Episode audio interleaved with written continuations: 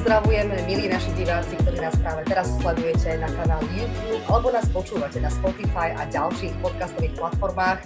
Sledujete Akčná ženy podcast a dnes vám predstavím jednu veľmi inšpiratívnu a zaujímavú ženu. Volá sa Vlastina Svátková. Vlastina, dobrý deň. Dobrý deň.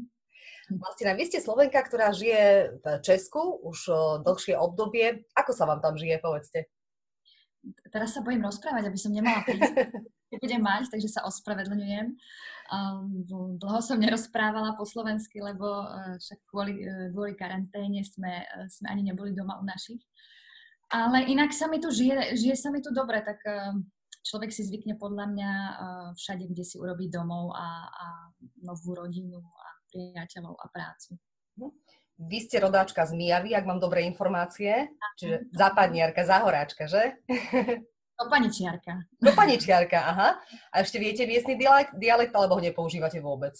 Um, um, ja ho nepoužívam vôbec, ale je pravda, že, že, že sme vždy tak tvrdo hovorili, takže keď sa stretne eh, Slovenka z Mijavy so Slovenkou z Košíc, tak je vždy vidieť ten zásadný rozdiel. On, ona rozpráva meko a ja tvrdo. Mm-hmm. Ale keď ho rozprávam s babičkami, tie sú zase z Moravy, tak uh, používam takú moravštinu, slovenčinu, Uh, vždy uh, počúvam toho človeka, s ktorým sa rozprávam a chytám od neho ten dialekt. Takže dúfam, že aj od vás začnem na, na konci videa. Vy máte aj troch synov. Asi je to náročné, lebo ja mám jedného a trošku to teda, to teda náročné je, ako je to s tromi synmi, s tromi chlapcami. Uh, náročné, no tak náročné to je, ale je to zá, zároveň aj krásne, pretože každý ten ich vek uh, už prináša niečo nové. Ten najstarší môj syn má bude mať teraz 13 rokov a uh, ten je taký, že samostatný, sám sa aj učí, tieto online vyučovania zvláda úplne perfektne sám. Uh, dokáže nám všetko uvariť, uvarí proste večeru, obed, raňajky. Ale zase je tam tá puberta, takže uh, s tou ja sa stretávam u svojich detí poprvýkrát a uh, učím sa uh, vlastne chápať, čo to znamená byť v puberte a vychádzať zo svojej vlastnej skúsenosti a nechať mu ten priestor, ktorý potrebuje, ale zároveň tak nejak ho mať aj pod kontrolou, aby zase nevyvádzal nejaké hlúposti. No u toho prostredného syna, ten má 9 rokov, ten je zase úplne stále v oblakoch, taký akože, uh, ako keby ani nepatril na túto planétu, tak s týmto mám o niečo ťažšie, čo sa týka treba z učenia alebo nejakých povinností, alebo zapamätať si, čo sme sa včera dohodli, tak to on už na druhý deň vôbec ne, si nepamätá. No a ten najmenší trojročný, tak to je také, že áno, presne, že sa ani eh, nevycikáte, ani uh, nevyčistíte zuby, a vždy tam je a chce niečo úplne iné, než uh, by som chcela ja. Takže je to náročné, ale zároveň je to vlastne srandovné. No aj napriek tomu, že je to isto ťažké s tromi deťmi naraz, tak stíhate kopec vecí popri tom, Jednak mm-hmm. aj vašu prácu, aj vaše koníčky. E, ja len našim e, poslucháčom a divákom poviem, že vy ste vlastne herečka, takisto máte vlastné šperky a ste aj modná návrhárka. Dobre hovorím? No ale najdôležitejšie ste zabudla, že, že vlastne píšem knihy a to je pre mňa to najviac, že to ma vlastne asi najviac vystihuje a najviac naplňa. No ako sa to dá stíhať pri rodine, takto všetko vlastne koordinovať? No, mm, je to taká jedna veľká improvizácia. Uh, asi úplne nie je uh, v mojom prípade uh, ideálne sa spoliehať na nejaké, že, že si niečo naplánujem týždeň alebo mesiac dopredu, lebo ono to väčšinou nikdy nevíde. Takže ja som, aj mi to je tak prirodzené dané, že som rada, keď môžem improvizovať, keď sa tie veci menia, ja sa im viem prispôsobiť a toto je podľa mňa taká, taká vec, ktorú keď sa žena naučí, tak potom sa toľko ne, ne, ne, ne ako sa povie slovensky, nehrúti. Nestresuje? Nestresuje, no. Nestresuje kvôli tomu, že tie veci proste nefungujú tak, ako si myslela.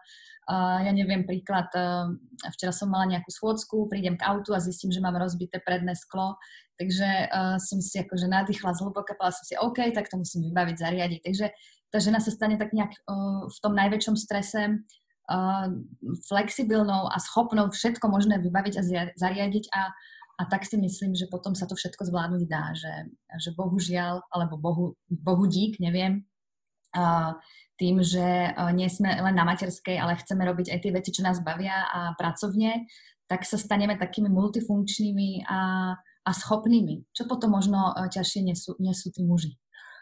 Áno, je to tak. Ale v princípe musíme si ten čas my ako mami zariadiť tak, aby sme stíhali vlastne aj tú rodinu, aj tú prácu, aj tie naše koničky.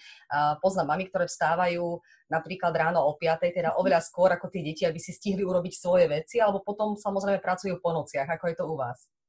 No to je obdivuhodné a ja som to skúšala, že som si dávala budíka uh, o dve hodiny skôr, že si pôjdem zacvičiť a naštartujem sa, no a potom mi tam iba zvonila, ja som ho stále iba vypínala a zistila som, že nie, že to je presne to, ten, ten nejaký akože plán a ja ho neviem dodržať a na, naopak ma to potom ešte stresuje, že vlastne toho nie som schopná, že, že či som asi teda nejaká akože uh, neschopná žena, keď neviem vstať ráno a ísť si zacvičiť. Takže som sa prestala uh, stavať do role, že musím ísť podľa nejakého efektívneho plánu a, a, a improvizujem proste. V mojom, v mojom prípade je to o improvizácii. To znamená, že aha, mali je teraz v škôlke, necítim sa unavená, nie som hladná, mám uh, 40 minút čas, môžem si zabehať. Chce sa mi? Chce. Nechce sa mi? Dobre, tak čo, čo sa mi chce? Chce sa mi ísť písať? Tak idem písať.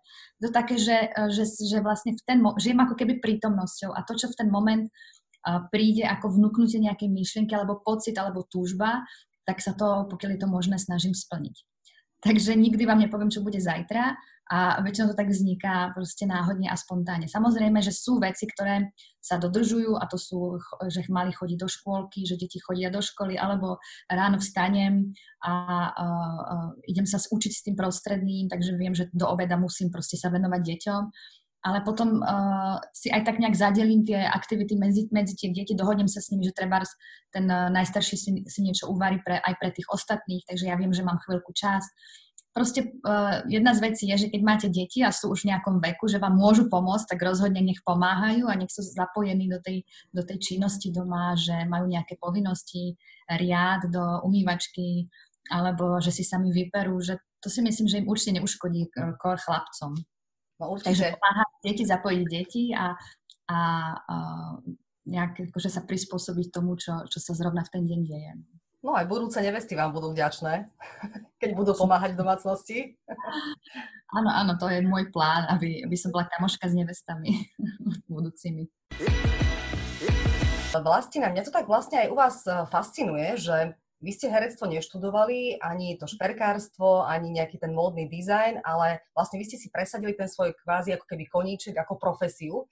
Mňa to inak naozaj fascinuje na ľuďoch, že vlastne sa pustia do niečoho iného, lebo viete, sú také predsudky, uh, niektorí majú, že ale veď to nevyštudovala, alebo mne to tak hovorili, že, že ty si to nevyštudovala, to nemôžeš robiť že ako by ste zvládali takéto možno nejaké bariéry, alebo či ste vôbec mali takéto nejaké komentáre, alebo, alebo ani nie? Skôr podporu. Um, ak boli, tak uh, som ich nejak nevnímala, ani ma, som im nedovolila, aby ma nejak akože zdeptali alebo narušili nejak moje, moju predstavu o tom, čo, čo by som chcela robiť. A viem a dokážem si predstaviť, že takéto komentáre cudzích ľudí na to, čo by ste mali, nemali, ako by ste mali vyzerať, nemali, sú dosť, dosť nepríjemné a obmedzujúce. A naopak ja som teraz v takej fáze, že možno, možno až nie úplne asertívne uh, si vydobíjam ten svoj priestor okolo seba a na takéto neúplne idea- e, prí, e, príjemné pripomienky reagujem uh, takým, uh, je to môj, moja vec, je to moje rozhodnutie a, a neviem, prečo by som sa mala niekomu spovedať a ospravedlňovať za to, že robím niečo, čo som nevyštudovala napríklad. Takže ja som mala nejakú predstavu, čo sa týka napríklad tých šperkov, čo sa mi páčilo, čo som chcela nosiť. Najskôr som to hľadala okolo seba, že či by mi to niekto nevyrobil a zistila som, že ani nie, ani že sa to tu nevyrába. Tak som sa rozhodla, že ja to skúsim a nemala som nejaké veľké ambície, že budem mať obrad, ja neviem koľko miliónov a budem úspešná, ale proste pomaličky postupne som išla len za tým snom eh, vyrábať niečo pre seba, čo by mne sa páčilo. A to, že sa to začalo páčiť aj ostatným ľuďom, je vlastne len, eh, len tá druho, druhotná... Uh, bonus. Áno, presne, ten, ten bonus to, k tomu, že to vlastne sa rozbieha postupne pomaly a že to má úspech. Takže keď niečo chcete robiť zo srdca a nie len preto, že chcete niekomu niečo dokazovať, tak to väčšinou potom vyjde. A, a to sa týka aj toho, tej modnej značky, že to nie je vôbec nejaká, že ja by som sa tu chcela stavať do nejakej pozície modnej návrhárky a konkurovať módnym návrhárom. Vôbec nie. Ja to robím pre seba, že mám nejakú predstavu, bola som u návrhárov, uh, ale oni treba s takými um, farebnými látkami nerobia. Takže som si to proste ja nechala ušiť, vymyslela som si to a nosím to pre seba. A to, že to chcú ešte ďalší ľudia, tak to ma naopak zaskočilo, lebo ja na to nie som pripravená. A väčšinou mi hovorím, že aha, ja som chcela iba jeden kus, ktorý bude mať ja. Tak dobre, tak ja skúsim zvolať ešte jednu látku a môžeme byť dve, ale viac kusov robiť nebudem. Že to ani nie, nie je preto, aby som na tom zarábala alebo vytvorila nejakú úspešnú značku. Čiže základ bol vlastne ten, že vy ste chceli nejaké produkty konkrétne pre seba, ktoré ste nenašli vo svojom okolí a nakoniec z toho vznikla nejaká značka alebo nejaký produkt, ktorý chceli aj iní ľudia. Tak ste sa vlastne pustili do podnikania. Áno, presne tak. Aké boli tie ťažkosti na začiatku? Mali ste chuť nejako pokračovať ďalej, alebo ste si vraveli, že asi sa na tento nápad uh, vykašlem. A, a aké boli tie prvotné pocity? Mali ste takú tú verbu, že idem teda naozaj do toho, chcem si splniť ten svoj sen, chcem to robiť, chcem, to, chcem tú značku jednoducho mať?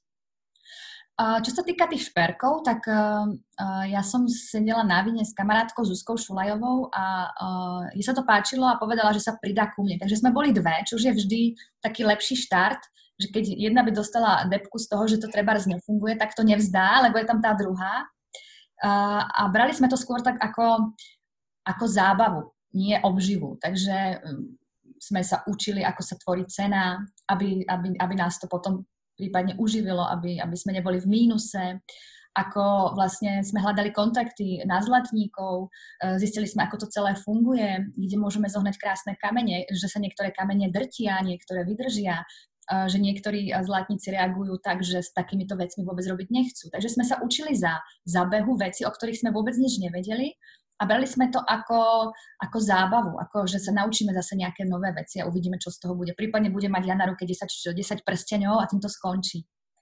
No a ono postupne, tým, že som sa aj venovala marketingu a že som tie šperky nosila a že sa ľudia na mne pozerali a fotila som sa v nich, robila v nich rozhovory, tak sa to tak postupne rozbiehalo a len vďaka Instagramu uh, sme začali predávať. Ja pamätám si, keď som, keď som predávala úplne prvý prstienok, tak som sa úplne, úplne, že som sa až išla ospravedlňovať za to, že, že teda ten prstienok je akože taký drahý. že sme si museli vlastne zvyknúť, že toto je vlastne normálne, lebo toto je ten biznis, tak toto vlastne funguje. Človek musí to nastaviť tak, aby sa mu to vyplatilo, aby, aby vlastne mohol fungovať ďalej, aby mohol zaplatiť ďalších ľudí. A my obidve, e, umelkyne, žiadne biznismenky, sme sa tieto veci učili uh, vlastne až takto zabehu. No a u tej uh, módnej značky to je, to som niekoľko, a to som v tom sama, preto som to niekoľkokrát chcela vzdať, lebo treba krajčírka mala nejaké osobné problémy, takže tri mesiace vôbec nefungovala. A ja som si hovorila, no keby som ja mala už teraz zákazničky, ktoré čakajú na veci, tak čo im poviem? Musela by som hľadať niekoho iného a, a než niekoho iného nájdem, musím ho vyskúšať. Tak som si hovorila, že to je viac problémov ako úžitku. Nechám to asi iba tak, že si budem nechávať pre seba. Ja kľudne počkam aj pol roka, ja na to neponáhľam. Takže to sú také veci, že, že niekedy to sa e, otvára a rozbieha samo a niekedy sú tam tie prekážky a je to na vás, že či ste ochotná ich e, prekonať alebo sa venovať niečomu úplne inému. Tak trošku si možno aj predstavme vaše šperky alebo vašu módnu kolekciu, že vlastne čím sú také zvláštne alebo čím sa líšia od iných, dajme tomu, produktov podobných.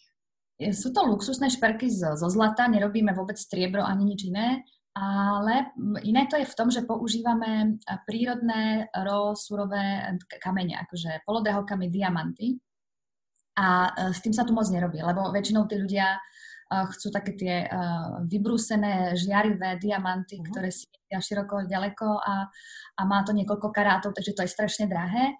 Ale my robíme s takými tými kameňmi, ktoré tá príroda takto vytvorila a my do nich nezasahujeme takže ich ani nejak neosekávame. Tak proste ako je kameň, tak tomu vymyslíme nejaký tvár. Buď to bude prstienok, budú to tri kamene u seba, alebo to bude príves na krk, keď je ten kameň väčší, alebo na ušnice.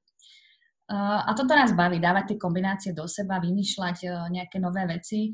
Plus samozrejme chodia ľudia, ktorí si sami chcú vymyslieť ten, ten dizajn alebo muži, ktorí vymýšľajú pre ženy eh, zásnubné, snubné prstenie alebo prsten za narodenie dieťaťa. Takže je to, je to také pekné, že chodia rôzni ľudia a každý má nejakú jasnú predstavu alebo nejasnú a my mu potom pomôžeme urobiť návrh. Mhm. Vy sa tak umelecky venujete nielen tomu šperkárstvu a tomu, tomu módnemu dizajnu, ale takisto, ako som už spomínala v úvode, tak ste aj herečka. Čo vás na herectve baví? No, na, najviac, najdôležitejší je vlastne ten scénár. Keď ma baví scénár, tak mi bude baviť aj všetko ostatné a potom aj tá kombinácia tých ľudí, že, že sú, sú ľudia, ktorí vás vedia natchnúť tak, že, že máte pocit, že robíte krásny film napríklad, hej, krásny projekt a chcete ho robiť aj kľudne za málo peňazí. A potom sú ľudia, s ktorými uh, nemáte takéto súznenie energií a ten, ten projekt vás úplne nebaví. A uh, herectvo je o, o tímovej spolupráci, o je to tímová proste uh, práca, takže to tam musí všetko do seba zapadať. Musí, musíte vedieť, že, že vám režisér rozumie, že, že vy rozumiete jemu, že máte takéto prepojenie tej komunikácie, že uh, vy niečo zahráte a on chápe, čo ste tým chcela povedať, alebo vám to dokáže vysvetliť tak, aby ste to vy pochopili. Takže je tam viacero takých premených a, a keď to všetko do seba zapadne, tak ma to baví. Ak nie, tak ma to až tak príliš nebaví. Čo je na tejto práci také najťažšie? Lebo viem, že filmy sa točia vlastne aj v noci, aj či je piatok, či je sviatok, že popri rodine je to asi trošku náročné nejak to sklbiť. Čo je také najťažšie na tej práci? Alebo či vám robí problém skôr ten text? Neviem. Text nie, ale našťastie sa ešte stále dobre dokážem zapamätať, zapamätať veci. A zase, ako, asi to súvisí aj s tým, ako som hovorila, že mám rada tie spontánne uh, veci, tak uh, na herectve ma najviac baví improvizácia. Že, že, že nemusím sa úplne presne držať textu, lebo potom zase ten mozog sa kognitívne sústredí na to, že aha, by som to povedala presne od slova do slova, ale keď mám tú voľnosť a slobodu tvorenia, a môžem treba povedať niečo, čo by som ani ne, ma nenapadlo vlastne, že poviem, ale tá situácia a emócia to vo mne vyvolá. A keď, keď toto je možné, tak potom je to vlastne už umelecké dielo, kreatívna práca a toto je to, čo mňa najviac uspokuje, tá kreativita. A najťažšie, no tak jasné, že um, môžem tu hovoriť, že točíme v noci a stávame skoro, ale potom, keď máte tú pokoru a viete, že, že vďaka tejto práci máte mnoho iných výhod, tak uh, toto vám až tak nevadí, prispôsobíte sa. Sú aké, sú, aké sú tie výhody? Tak výhody sú uh, uh, treba z uh, mediálna propagácia, ktorá vám potom treba môže pomôcť uh, v predávaní knihy alebo v tých šperkov. Uh, uh, inak tie výhody herectva. No, ona, tá mediálna propagácia má samozrejme aj svoje veľké nevýhody a potom ste e, napríklad v médiách, aj keď nechcete byť a, a píšu o vás veci, ktoré vôbec treba nie sú pravda, lebo si ich vezmú zo sociálnych sietí a prekrutia to v nejaký bulvárny nadpis. Takže všetko má svoje pro aj proti. Keby som ja mala uh, treba dceru, ktorá mi povie, že chce byť herečka, tak uh, jej to nedoporučím. Uh-huh. A vy konkrétne ste chceli byť vždy herečkou už od malička, alebo to prišlo nejako časom? Ja som chcela byť uh, modná návrhárka a, a vždy som milovala staré veci, vintage, takže som chcela byť akože uh, smetiarka, ale z, z toho vyplynulo, že vlastne aha, ten vzťah k tým starým veciam neznamená, že sa musím hrávať v smeti, ale, ale že môžem chodiť do tých antikov a bazarov a, a hľadať tie poklady uh, inde, než v popolnici. A, a to mi zostalo, tento vzťah k starým veciam a šperkom a to modné návrhárstvo sa tiež tak nejak ako zasa objavilo v mojom živote.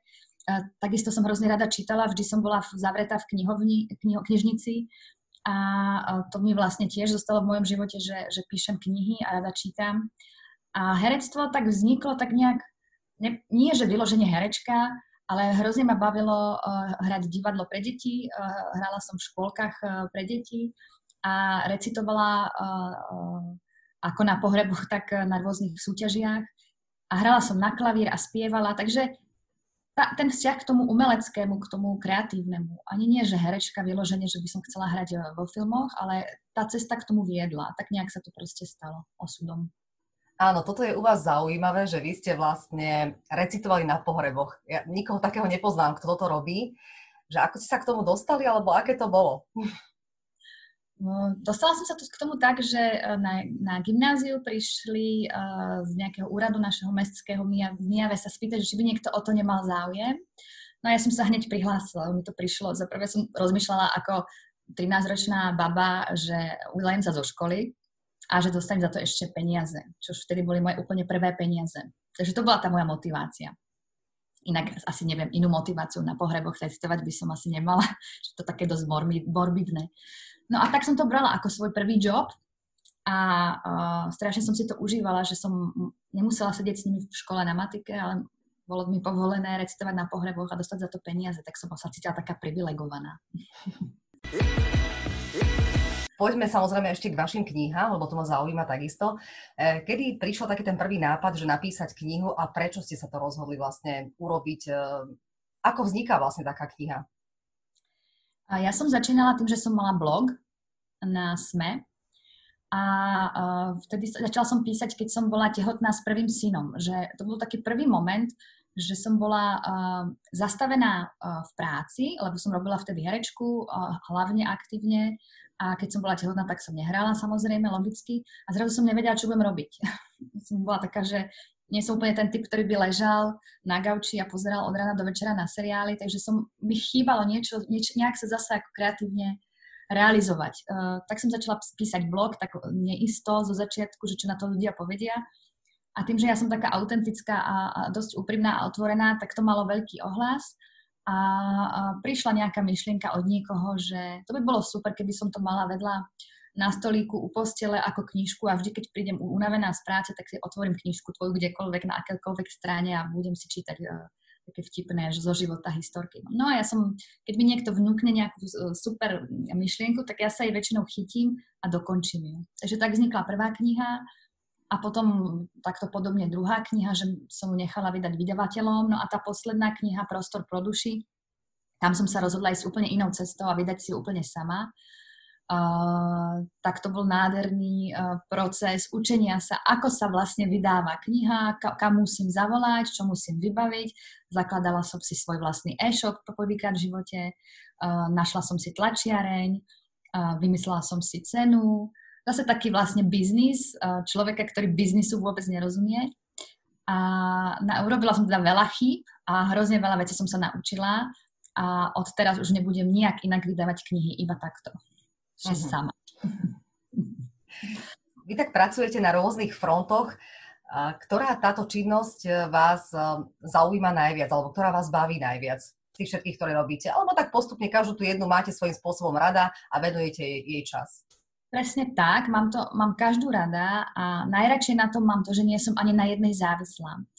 Tým pádom, tým, že tam je tá sloboda, uh, tak ma to stále naplňa a baví keby som musela niečo robiť len kvôli, kvôli peniazom, alebo aby uh, som úplne nevypadla z tej profesie, že už mi treba nikdy nezavolajú, čo sa týka napríklad herectva, tak by som musela príjmať aj ponuky, ktoré uh, treba úplne neroz, nerezonujú s tým uh, môjim presvedčením, že toto by ma naplňalo a bavilo, alebo ten projekt má pre mňa nejaký hlbší zmysel, lebo ja si už naozaj vyberám projekty, ktoré majú nejakú myšlienku alebo hĺbku, či už je to téma týrania alebo, alebo rakovina, tak vždy, keď viem, že to môže niekomu niečo dať, tak to si poviem, toto je pre mňa, toto do toho ja idem.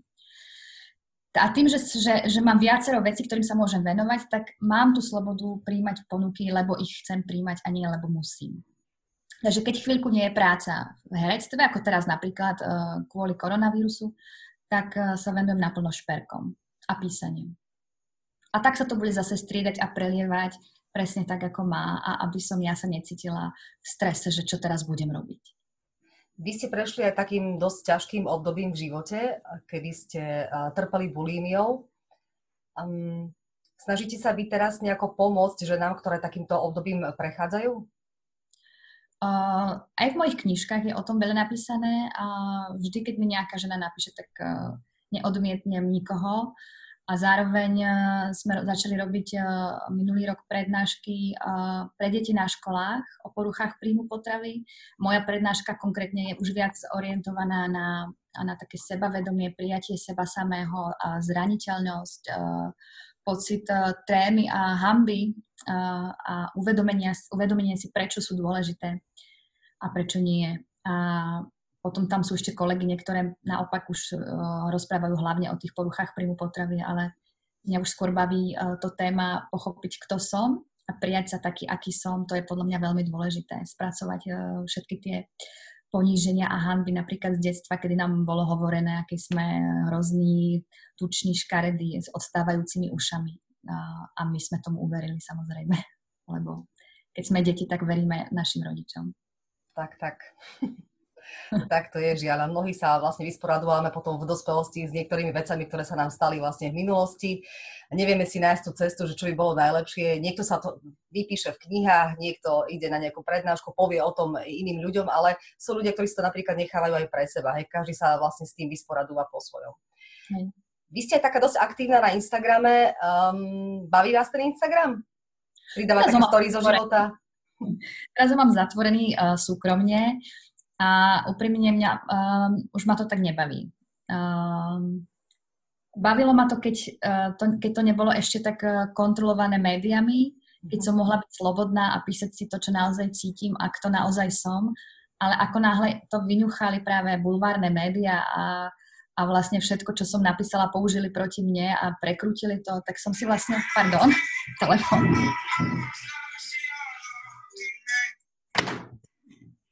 Pardon, tak som si uvedomila, že, uh, že už vlastne som pod nejakou kontrolou a musím si dávať pozor na to, čo píšem a ako to píšem a akú fotku tam dám, lebo hneď bude v, na druhý deň v médiách.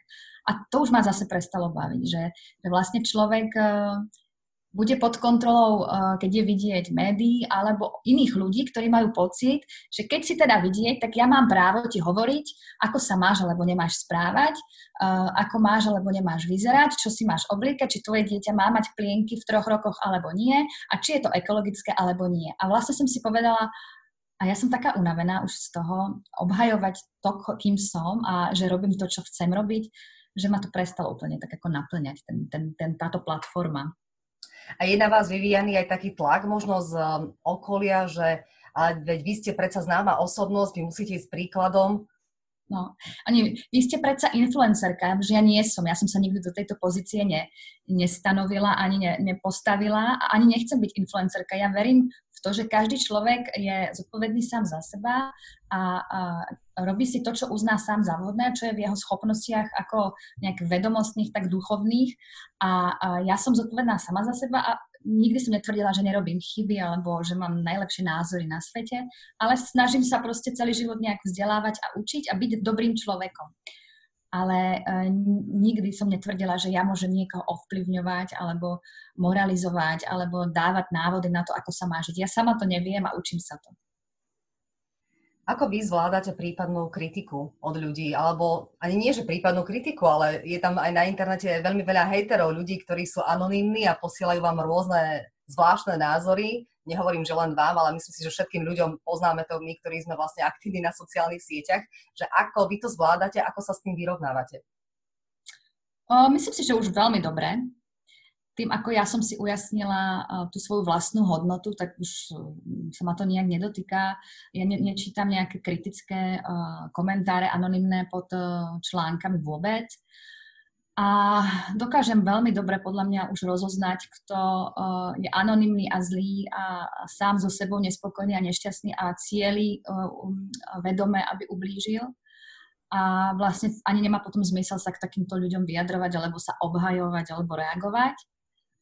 Ale sú občas ešte niekedy ľudia, ktorí, ktorí ma akože prekvapia. Tak len sa, že zamyslím a poviem si, že, že ja tomu nerozumiem, lebo ja by som treba toto nik, nikdy nenapísala niekomu, ani nemám potrebu vlastne niekomu písať, ako má sa správať, lebo ako má žiť. Takže ma to vždy len skôr tak akože ešte zarazí a poviem si, čo to je za ľudí, že, že, že musia, že musia niekomu písať. A je mi jasné, že asi sami sa cítia nejakým spôsobom neuznaní a nevidení, preto chcú byť aspoň tak akože dôležití na tých sociálnych sieťach.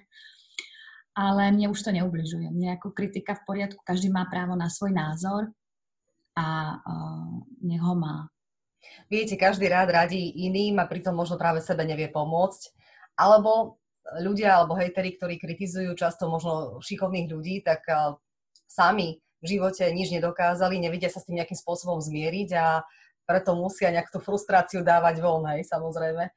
Čiže ja, ja to teda vnímam tak a naozaj ako je to náročné zvládať takéto rôzne kritické hlasy, neoprávnené, lebo človek nevie potom, čo si má, čo si má vlastne myslieť a naozaj na to potrebujeme hrošiu kožu, aby sme sa voči tomu dokázali obrniť, lebo nie každý to tak zvláda ako vy, že, že mávne rukou a že už to neberiem vážne.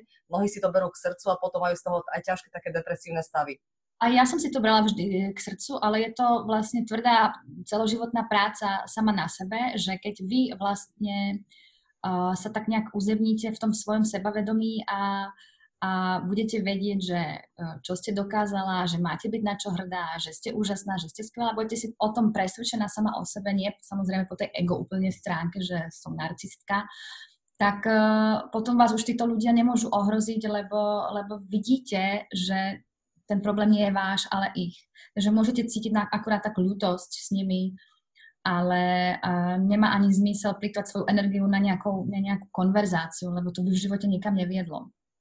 Uh, a zažila som to na vlastnej koži uh, s uh, určitou jednou slečnou, ktorá vlastne dva roky uh, sa ma snaží E, prenasledovať a presviečať o tom, že má právo na to, aby som sa s ňou rozprávala a venovala jej svoj čas.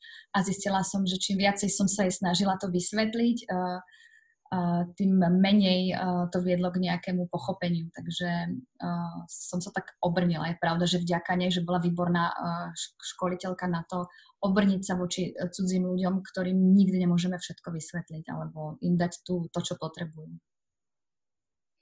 Vy ste vlastne známa osobnosť, takže určite vás tak ľudia aj viac eh, registrujú na verejnosti a celkovo oslovujú vás určite aj na ulici, možno vám píšu nejaké správy. Ako vy toto zvládate, takú popularitu? Nemyslím si, že nejaká zásadná ani veľká, že by som sa musela schovávať eh, pred fanúšikmi. A ak sa niekto objaví a napíše mi niečo pekné, tak ja som za to veľmi vďačná. Eh, keď vie žena pochváliť inú ženu, alebo keď si niekto eh, dá ten, tú námahu a čas, že napíše dlhú správu, ktorá je proste plná pekných slov, tak uh, za toto, že ľudia vedia byť k sebe pekní a ohľaduplní a, a prajúci, ja som za to veľmi vďačná, za náš celý svet, že keby boli všetci takí, tak žijeme úplne nejak inak. Tak ono na jednej strane, ako sme sa rozprávali o tom, že sú tí hejteri, ktorí nám neprajú, ktorí majú často také uh, škodlivé slova až na našu adresu a niektorí si to môžu zobrať aj k srdcu. Ale potom na druhej strane sú to aj ľudia, ktorí nám vedia zdvihnúť tú náladu a urobiť ten život krajším tým, že nás pochvália alebo nám napíšu niečo pekné alebo niečo v zmysle, že sme ich inšpirovali a tým pádom nás to potom tak aj poteší a tak to vyvažuje celú tú, celú tú atmosféru na tých sociálnych sieťach. Tak. Presne tak. A našťastie tých reakcií pekných je viac, o mnoho viac ako tých hejterov to je asi to jediné, čo ma ešte drží uh, na tej sociálnej sieti byť. Že to má ešte stále ten zmysel, že tí ľudia uh, v tom vidia to pozitívum, uh, že niečo prinášam, než tá kritika tých hejterov, anonimní, z 99% anonimní ľudia, ktorí ani nemajú tu tie gule, dať tam svoje meno a fotku. Poďme tak na záver spomenúť, že čo vás najbližšie čaká, čomu sa budete venovať v najbližšej dobe. No teraz uh, dopisujem knihu a uh, rada by som úplne, že najviac energie sústredila na to, že ju dopísať, lebo je to veľmi také ťažké téma a uh, uh, trávim na tom veľa času, tak aby to um, malo ten zmysel hlavne pre potom čitateľov, že to je proste ako kniha, ktorá by mohla pomôcť veľmi veľa ženám. Takže sa snažíme, aby bola perfektná. Čiže o čom bude? Bude um, o vzťahoch a o tom, prečo vlastne uh, vstupujeme do vzťahov, ktoré potom sú uh, nezdravé a ťažké a, a trpíme v nich. No, lebo na začiatku je všetko ideálne a potom časom sa to vyfarbí. Je tak. Dobre, Vlastina, ja vám ďakujem veľmi pekne za tento inšpirujúci, inšpiratívny rozhovor. Som rada, že sme sa spoznali a že vás teda mohli spoznať aj naše diváčky a poslucháčky. Nech sa vám darí v živote a hlavne veľa zdravia vám želám. Ďakujem, ďakujem.